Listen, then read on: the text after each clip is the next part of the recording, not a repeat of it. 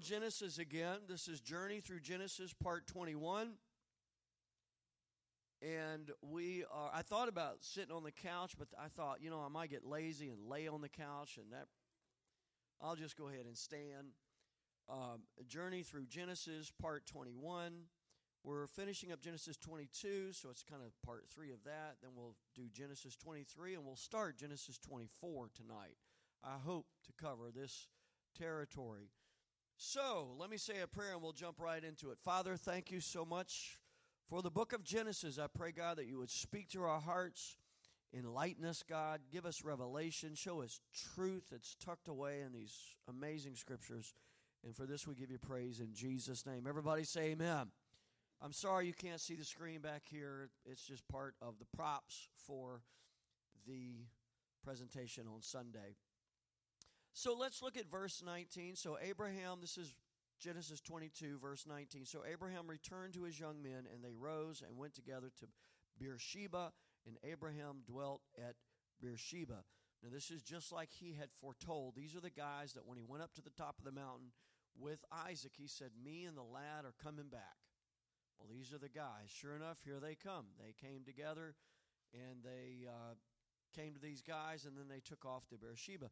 Verse 20 Now it came to pass after these things that it was told Abraham, saying, Indeed, Milcah also has borne children to your brother Nahor. Huz, his firstborn, Buzz, his brother. We almost named Alexander and, Al- and Caleb Huz and Buzz, but Huz, his firstborn, Buzz, his brother, Kemuel, the father of Aram, uh, Chesed, Hazo, Pildash, uh, these other two, and Bethuel begot Rebekah. That's significant. These eight Milcah bore to Nahor, Abraham's brother. His concubine, whose name was Reumah, also bore Tebah, Gaham, Thahash, and Maachah. So now we're in chapter 23. We'll start with verse 1. Sarah lived 127 years. These were the years of the life of Sarah.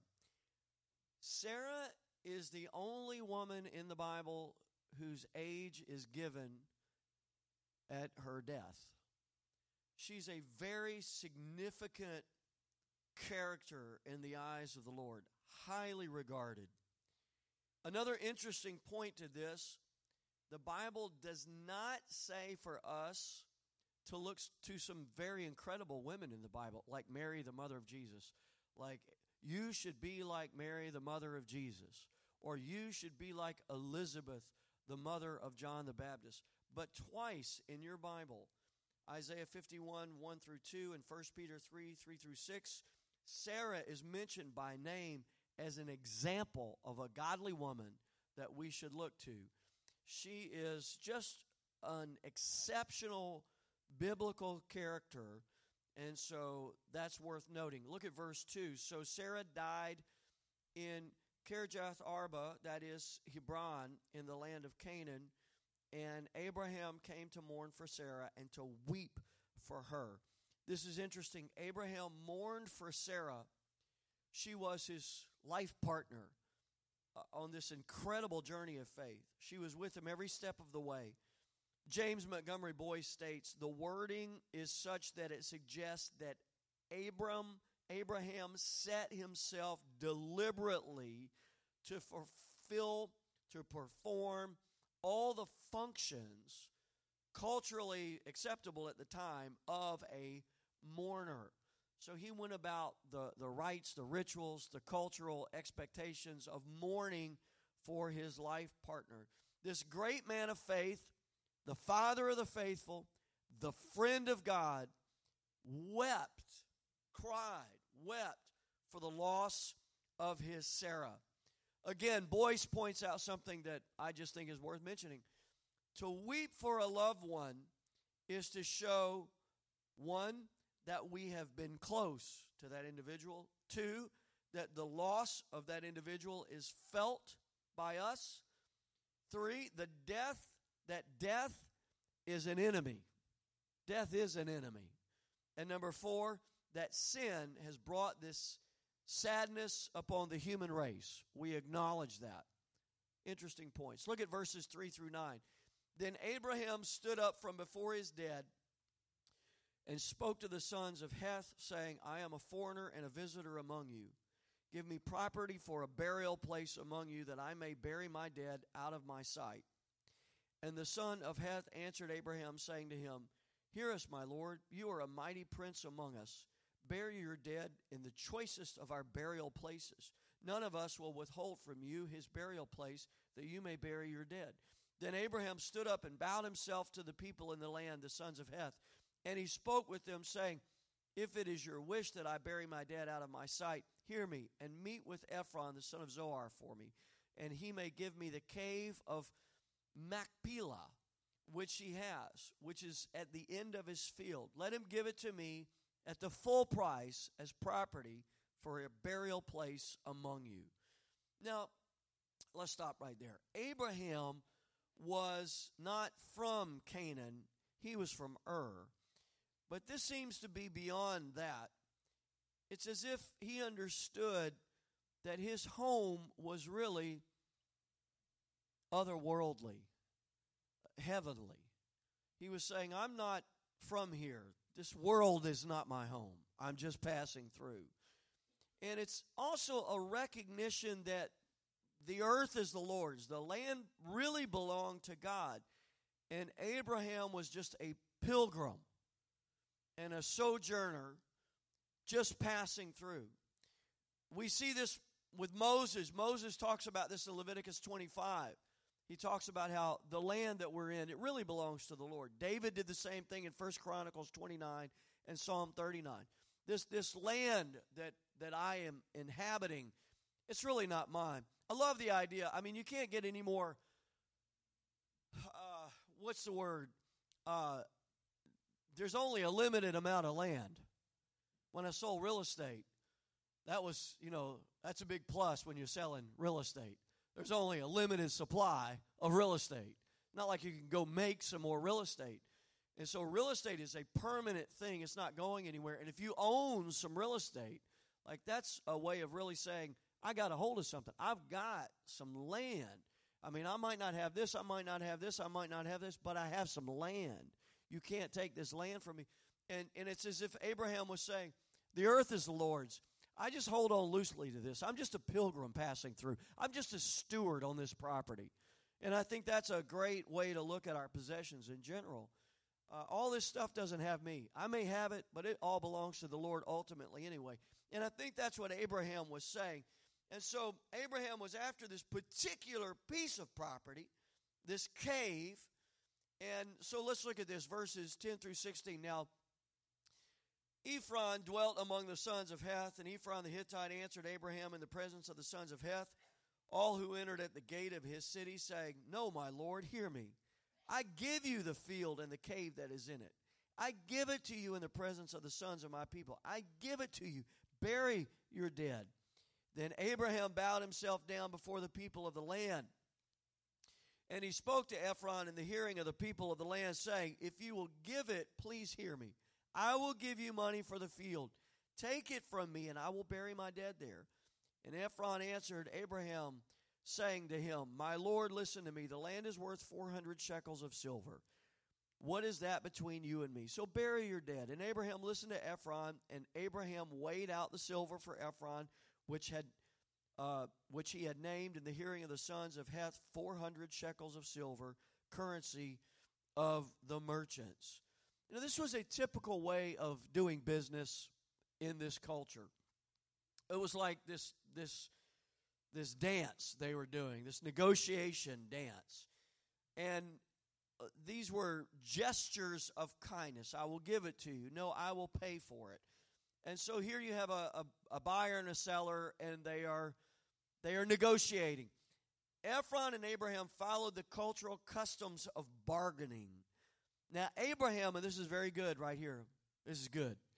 Abraham acted honorably in the area of business. And that's a good lesson for all of us. Adam Clarke makes this observation they who, under the sanction of religion, trample underfoot the decent forms of civil respect, supposing that because they are religious, they have a right to be rude, totally mistake the spirit of Christianity. In dealing with business, I've told you this before.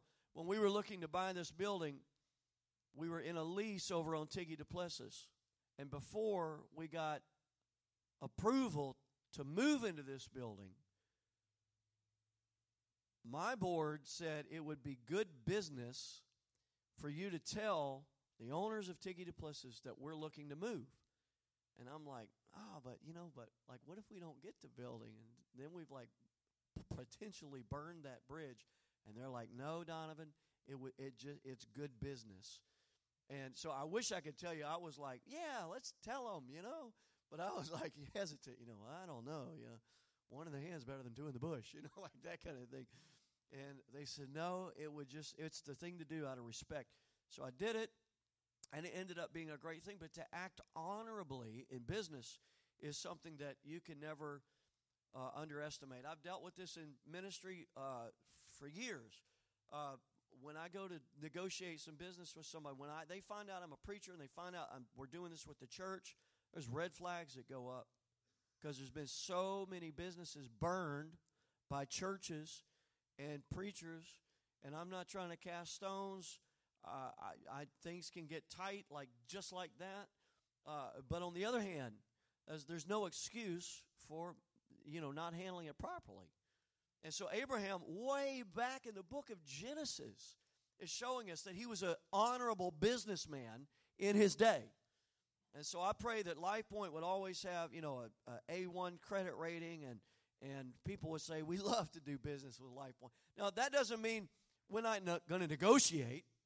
We're not going to be, you know, roll over and play dead and you just take advantage of us. No, we're going to be good stewards.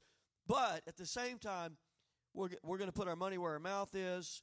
And if we say we're going to pay for it, we're going to pay for it. Can I get an amen? So, being a good Christian means you take care of your business. Verses 17 through 20 so the field of Ephron, which was in Machpelah, which was before Mamre, the field and the cave which was in it, and all the trees that were in the field which were within all the surrounding borders were deeded to Abraham as a possession in the presence of the sons of Heth before all who went in at the gate of his city. Uh, and let's go ahead. Verse 19. After this, Abraham buried Sarah, his wife, in the cave of the field of Machpelah before Mamre, that is Hebron in the land of Canaan. So the field and the cave that is in it were deeded to Abraham by the sons of Heth as property for a burial place. It's like they got a survey. It's like the borders were marked off. They, they got a title. They went to a closing. They went to settlement. They signed the paperwork. It was deeded to him. The text emphasizes that this property literally, technically, was Abraham's by way of deed. In other words, not just because in faith God promised it to him, but it was actually deeded to him. Now that's significant. If this was the only piece of land Abraham would have ever owned in Canaan, it was proof positive that God's word was true and that Abraham's faith was real because that land had his name on it. He had the title deed to this land. Now, this cave at the field of Machpelah is where Isaac and Ishmael ended up burying their father Abraham. You can see that in Genesis 25. Also, Isaac and Rebekah were buried there as well. Genesis 49. Jacob buried Leah there, Genesis 49. Joseph buried Jacob there. It became this great tomb of the patriarchs. Just fascinating. The, the detail that's given in Genesis 23 when it comes to that cave. And we're going to see it throughout Genesis. Now let's go to chapter 24. Are you with me? We've gone from 22 to 23. Now we're in 24. We'll spend some time here. Verses 1 through 4. Now, Abraham was old, well advanced in age, And the Lord had blessed Abraham in all things. So Abraham said to the oldest servant of his house, who ruled over all that he had, Please put your hand under my thigh, and I will make you swear by the Lord, the God of heaven and the God of the earth, that you will not take a wife for my son from the daughters of the Canaanites among whom I dwell, but you shall go to my country and to my family and take a wife for my son Isaac. Now, this was probably Eliezer, whom we saw some 60 years earlier back in Genesis 15, this eldest servant in his house. Abraham was extremely concerned that his son, Isaac, not marry a Canaanite bride. So Abraham had Eliezer make this solemn, somber, serious, sacred oath. And Abraham linked it to the covenant that he was in with Almighty God. The one thing that separated Abraham from everybody else was his covenant relationship with Almighty God. And let me just say this we may be d- different in so many ways, but the difference that makes all the difference is that we're in a covenant with Almighty God. If you've been born again, if you are a child of the living God, you, you are in a covenant relationship with the Almighty, and that is the difference that makes all the difference. Not only in where we end up going to heaven, but in our walk down here on this earth. We are not like people who are not in a covenant relationship with God. Paul talked about how we used to be that way. He said we used to be like Gentiles. And we tend to think of that in terms of Jews and Gentiles. We're Gentiles, and then there are the ethnic descendants of Abraham who are Jews. But technically, a Gentile, because think about it Abraham, was he a Jew? He was just like everybody else until God separated him and pulled him into a covenant, right? So the ethnic descendants of Abraham were known as Jews, but the thing that made the difference was the covenant. So here's the deal a Gentile technically is somebody who's not in a covenant relationship with God. And Paul points out how that we used to be like others in the world, Gentiles in the world, without hope, without God, outside the covenants of promise. But now we've been brought into a relationship with God through the covenants of Almighty God, through the blood of the Lamb, through Jesus Christ. So here's the bottom line we walk in this natural world here. One day I'm going to heaven. This world is not my home. I'm just a pilgrim. I'm just pushing through. But I'm telling you, I still walk in this world, but I don't walk like everybody else because I have a Savior, I have a Lord, I have an Almighty God who's sworn that your enemies are my enemies and my enemies are your enemies. I'm on your side. And if I'm for you, who can be against you? I have a God who is on my side. You have a God who is on your side. When you're facing difficulties, you're not by yourself. You're not alone. Yeah, you got friends, you got family, you got a church, but you got a God, right? And you got His holy angels who are working with you, who are working for you. God is for you, He's working for you. You're in a covenant relationship with God. And so we need to link everything we do to that covenant. That's what Abraham did. He said, Eliezer, listen, I want a wife for my son. This is the son of promise, and that's significant. We'll see that. This is the son of promise. There's a lot hinging on this next generation. And he's saying, I want you to get him a wife. And we're going to see that the angel of the Lord goes with Eleazar to help him get a wife. Is that amazing? Now, some of you single people, like, you need to cheer up, you know, because the angel of the Lord can go find you a spouse in Jesus' name. Uh, so, anyhow, here's the deal. He pulls in the covenant. Now, Adam Clarke, the 18th century Methodist theologian, says this, and I don't want to make it awkward in here, but notice this.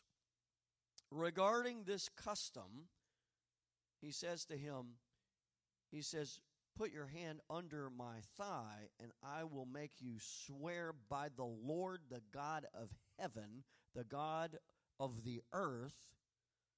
So, by that particular custom, regarding that, then he was saying he would have put his hand in uh, such a position, such a way that he would have the, the,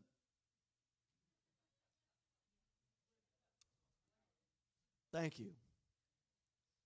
Clarke argues that while this rite may offend our sensibilities and may be revolting to us, when the nature of the covenant is considered, of which circumcision was the sign, we at once perceive that this rite could not be used without producing sentiments of reverence and godly fear, as the contracting party must know that the God of this covenant was a consuming fire.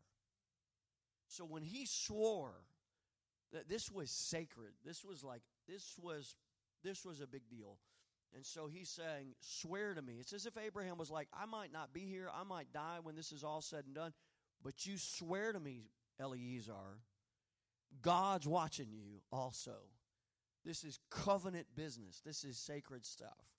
So look at verses 5 through 9.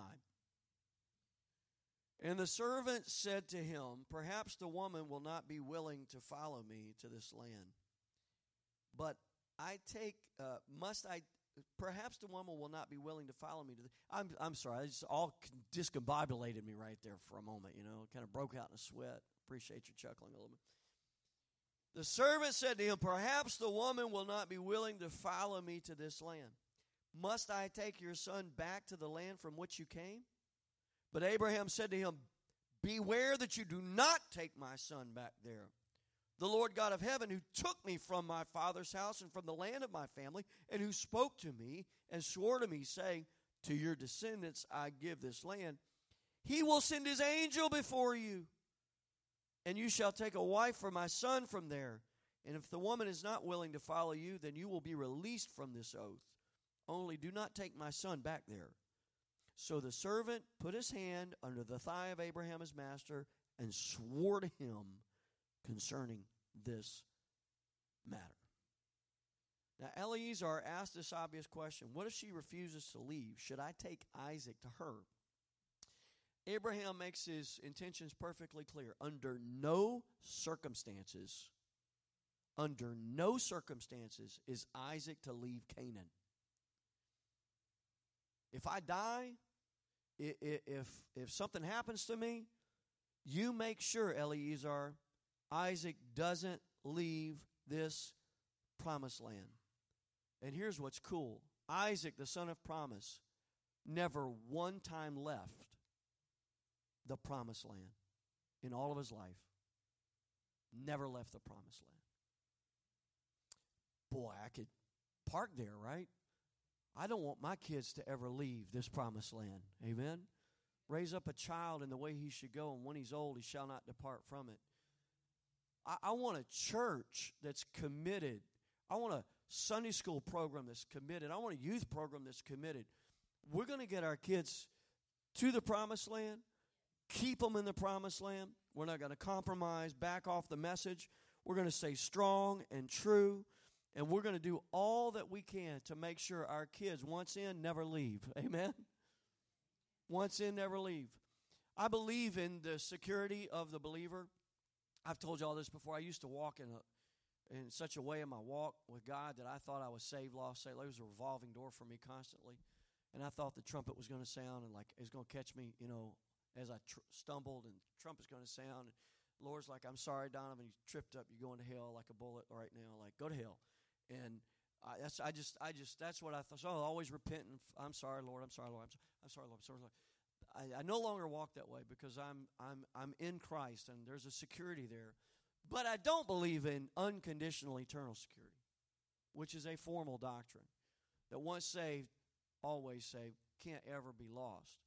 I made some choices to get in this thing. I can make some choices to get out of them. I'm not robotic. And I know this is a major, major area of contention throughout Christ, the, the 2,000 years uh, of, of Christianity and etc. But bottom line, I don't have time to get into it. I don't believe in once saved, always saved. I do believe in the security of the believer, though. The devil's a liar. The devil's a thief. The devil's going to try to get me under condemnation, get me to turn around and walk away and, and back down. But in the name of Jesus, with God's help, with the grace of God, I'm going to stand strong. I'm not going anywhere.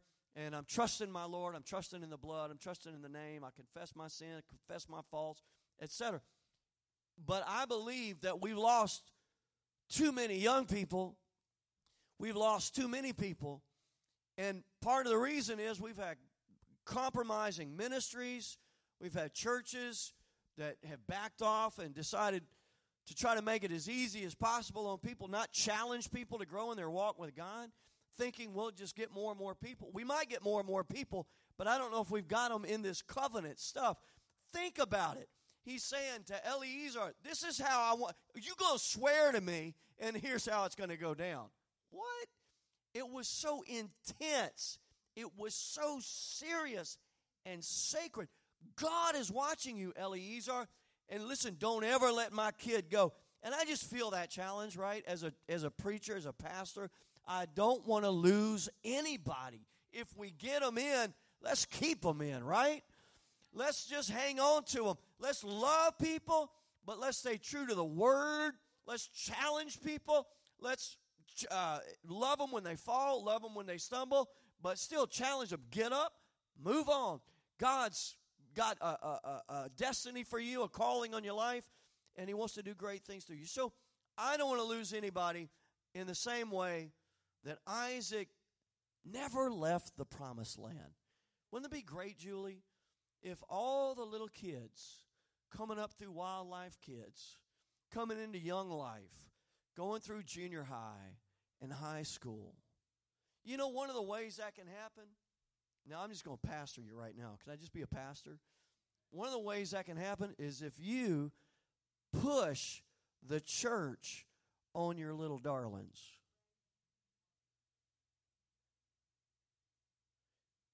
Do you realize you don't have to teach a kid how to lie? You don't have to teach a kid how to steal. You don't have to teach, a kid how to be selfish.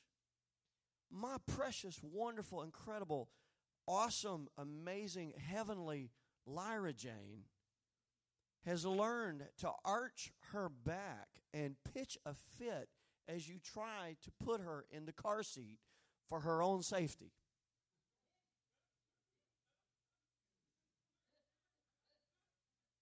I'm like, it shocked me. I'm like, you got to be kidding me. I thought her head was going to start spinning around, man. She's just like, just, wah, you know, just goes, I guess takes after Brendan. You know, I don't know.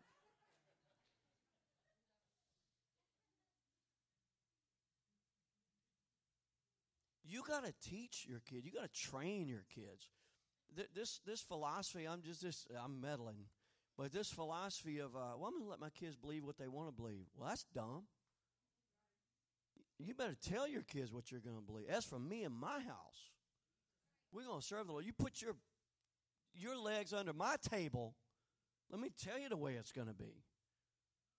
Oh, I'm just going to let my kids make up their own mind. Well, they're going to make up their own mind to hate you. Is that discipline? Whom the Lord loves, He disciplines. You love your kid, you better discipline that kid. Number one, everybody's going to hate them. Hello. And number two, this is good right here. And number two, they're going to end up resenting you. It's crazy how that works. But whom the Lord, that's a principle. You, if you love your kid, you discipline your kid. I don't know how I got off on this, but it's good. You need a you need to discipline your children, and one of the greatest ways you can help them stay in the promised land is to be positive concerning the church. You know, don't slam the church to your kids. Don't slam the preacher to your kids. Don't be that negative voice. There's a, hey, listen, let's be real. There's plenty of that, okay, outside these walls. Let's talk it up. Let's look at the positive. Let's let's let's be excited about it. Let's get involved. Not do as I say, do as I do. Get involved with me. Come on, let's let's let's get involved. Let's let's go to the house of the Lord together. Oh, magnify the Lord with me. All right. Well, there you go. Uh, thank you. Thank you. I appreciate that, Sabrina.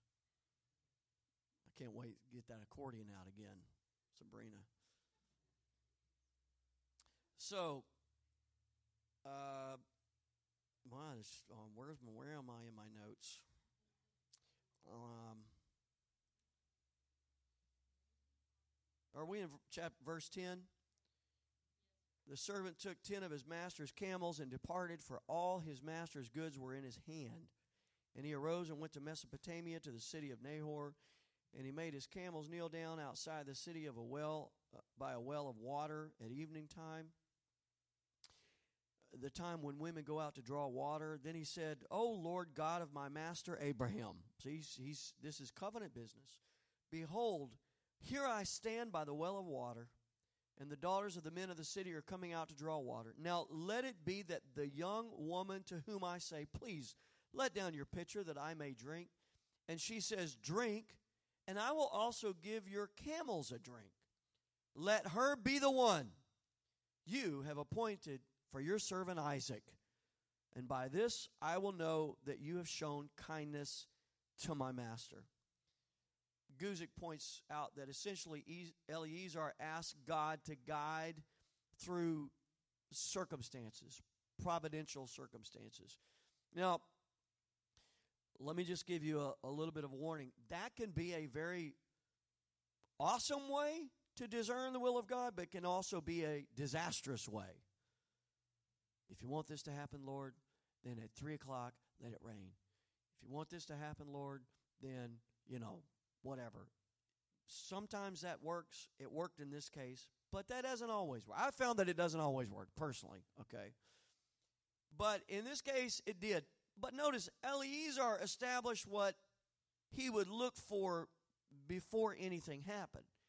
He wasn't making it up as he went uh, and changing the rules, you know, to try to make it happen. Eleazar asked for a sign that was remarkable but possible in human terms. In other words, he didn't tempt God by asking for fire to fall from heaven or some kind of divine protection as he jumped off a building or whatever. Now, it would indeed take a remarkable woman to volunteer to water the camels. It said that a camel can drink up to 20 gallons of water at a time. So, watering 10 camels with a pitcher is a lot of hard work. But this is interesting. Eleazar wasn't looking for a good looking girl. He was looking for a hard working girl. He was looking for a girl that cared, that was compassionate. He wanted a woman of character, a woman whom God would choose. And before he even finished praying, boom, Rebecca showed up. Look at verse 15. And it happened before he had finished speaking that behold, Rebekah, who was born to Bethuel, son of Milcah, the wife of Nahor, Abraham's brother, came out with her pitcher on her shoulder. One of my favorite verses is Isaiah 65 24. It shall come to pass that before they call, I will answer. And while they are still speaking, I will hear. Eleazar experienced just that. He didn't know that she was the one, but she shows up as he's praying. He's soon going to find out she is the one. Look at verses 16 through 21. Now, this young woman just so happens, thank the Lord, Isaac, you know, thank the Lord. Isaac's like, thank God. This young woman was very beautiful to behold. A virgin, no man had known her, And she went down to the well, filled her pitcher, and came up. And the servant ran.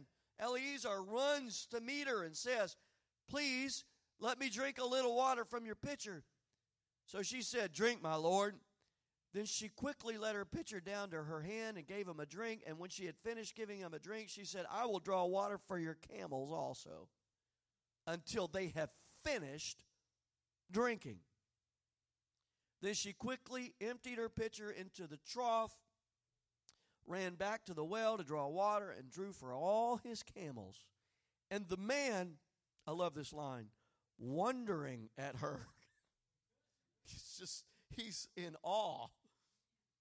Remained silent so as to know whether the Lord had made his journey prosperous or not.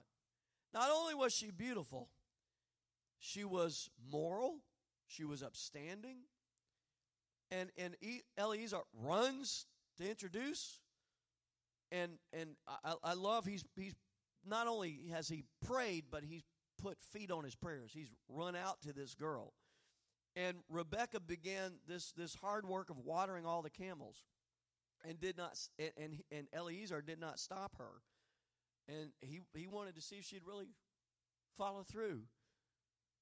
You know, it's one thing to talk about; it's another thing to do it.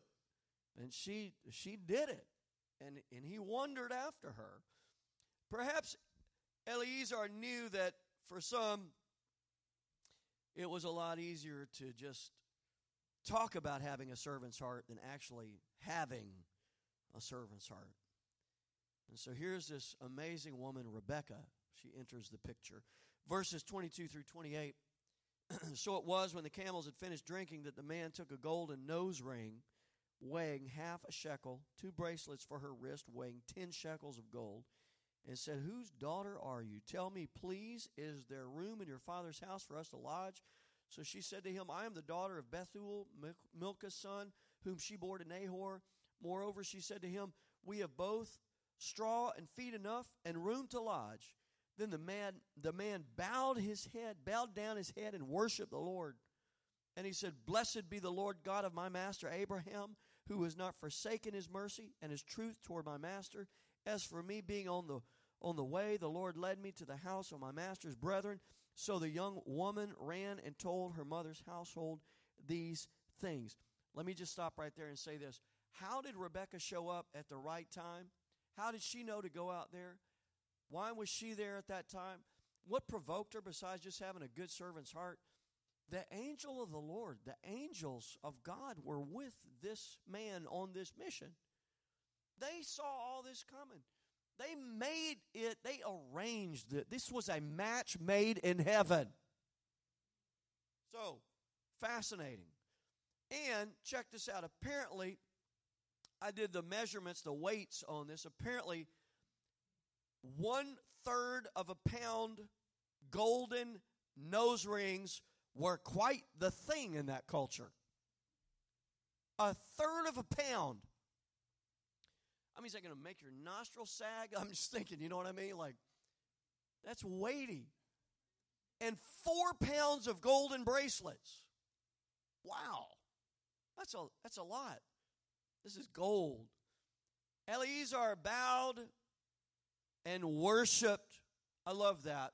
Again, he knew it was the Lord. He knew it was the covenant making, covenant keeping God of Abraham who had led him to find just the right girl for Isaac. Let me just say this God knows what you need before you pray, God knows how to get it to you, God knows what you need, God knows who you should marry, who you should stay away from don't settle for less if you're single. Don't settle for second best. Let God get involved in your decision. God will lead you to the right. I'm just going to preach to you. Let me just take a second. I'm running out of time anyway. But Tyler and Tori, amen. I know. I'm just saying. I, didn't, I don't know why I said your name. You're just sitting right there. But listen, you just got to make sure if you if you get God involved in your decision, God will lead you to the right. Marrying the wrong person is the worst thing you can do. Getting in a relationship with the wrong person, wasting a lot of time, is one of the worst things that you can do in your life. But if, if you'll get if you'll let and, and that doesn't mean that God sends you the right person, that person doesn't do something stupid or you do something stupid. Things can happen. I get it. But I'm going to tell you something. Your life will be much easier if you'll get God involved. Help me, Lord. Help me, Lord Jesus. Get God involved in those things. Big time. Big stuff. And here we are. Here we have that happening with Isaac. Look at verses 29 through 33 because there's a bigger story here and I'm closing out. Now, Rebekah had a brother whose name was Laban, and Laban ran out to the man by the well. So it came to pass when he saw the nose ring. So Laban, look, look at this. This is interesting. He's like, when he saw the nose ring. So Laban runs out, you know, and he's like, sees sparkling on the nose, like, wow. And like, is it, is it pierced? Is it just, like, is it costume? Like, I don't know. Is it clipped on? I don't know. Is it magnetic? I hadn't studied this out, but I'm just like, so he sees the nose ring and the bracelet on his sister's wrist. And when he heard the words of his sister Rebekah saying, Thus the man spoke to me, that he went to the man, and there he stood by the camels at the well. So he sees the nose ring, he sees the gold bracelets, he sees all these camels. And he said, Come in, O blessed of the Lord. Why do you stand outside? Now, this is Laban. We're going to see him later. He's a hustler, all right? He says, uh, Why stand outside? I've prepared the house and a place for the camels. Then the man came to the house and unloaded the camels and provided straw and feed for the camels and water to wash his feet and the feet of the men who were with him. Food was set before him to eat, and he said, I will not eat until I have told my errand, told you about my errand. And he said, Speak on. So the father of Rebekah, Bethuel, was still alive, but Rebekah's brother, Laban, took the lead in representing the family. Maybe Laban was already known for his hustle, his ability to make deals, to gain the advantage. And, and Laban had spied out the gold and the camels, and he was motivated to show some hospitality. Rolls out the red carpet. Laban calls Eleazar the blessed of the Lord. And uh, I think he's probably sucking up a little bit. But on the other hand, when you're in a covenant relationship with God, blessings will follow. Then Eleazar, uh, his commitment shines. He says, I'm not going to eat. He was fasting. I'm not going to eat until I've discharged my duty. I've come here for a purpose. And he recounts the story in verses 34 through 49. And um, I'm not going to go through that because it's the story we just read. And, and in verse 40, notice the Lord before whom I walk will send his angel with you and prosper your way. Again, the angel is with Eleazar. And so then he tells the story. And so off she goes. Look at verse 50. Then Laban and Bethuel answered and said, The thing comes from the Lord. We cannot speak to you either bad or good. Here is Rebekah before you. Take her and go, and let her be your master's son's wife. Man, this is the way it was done back in the day. Arranged marriages, you know.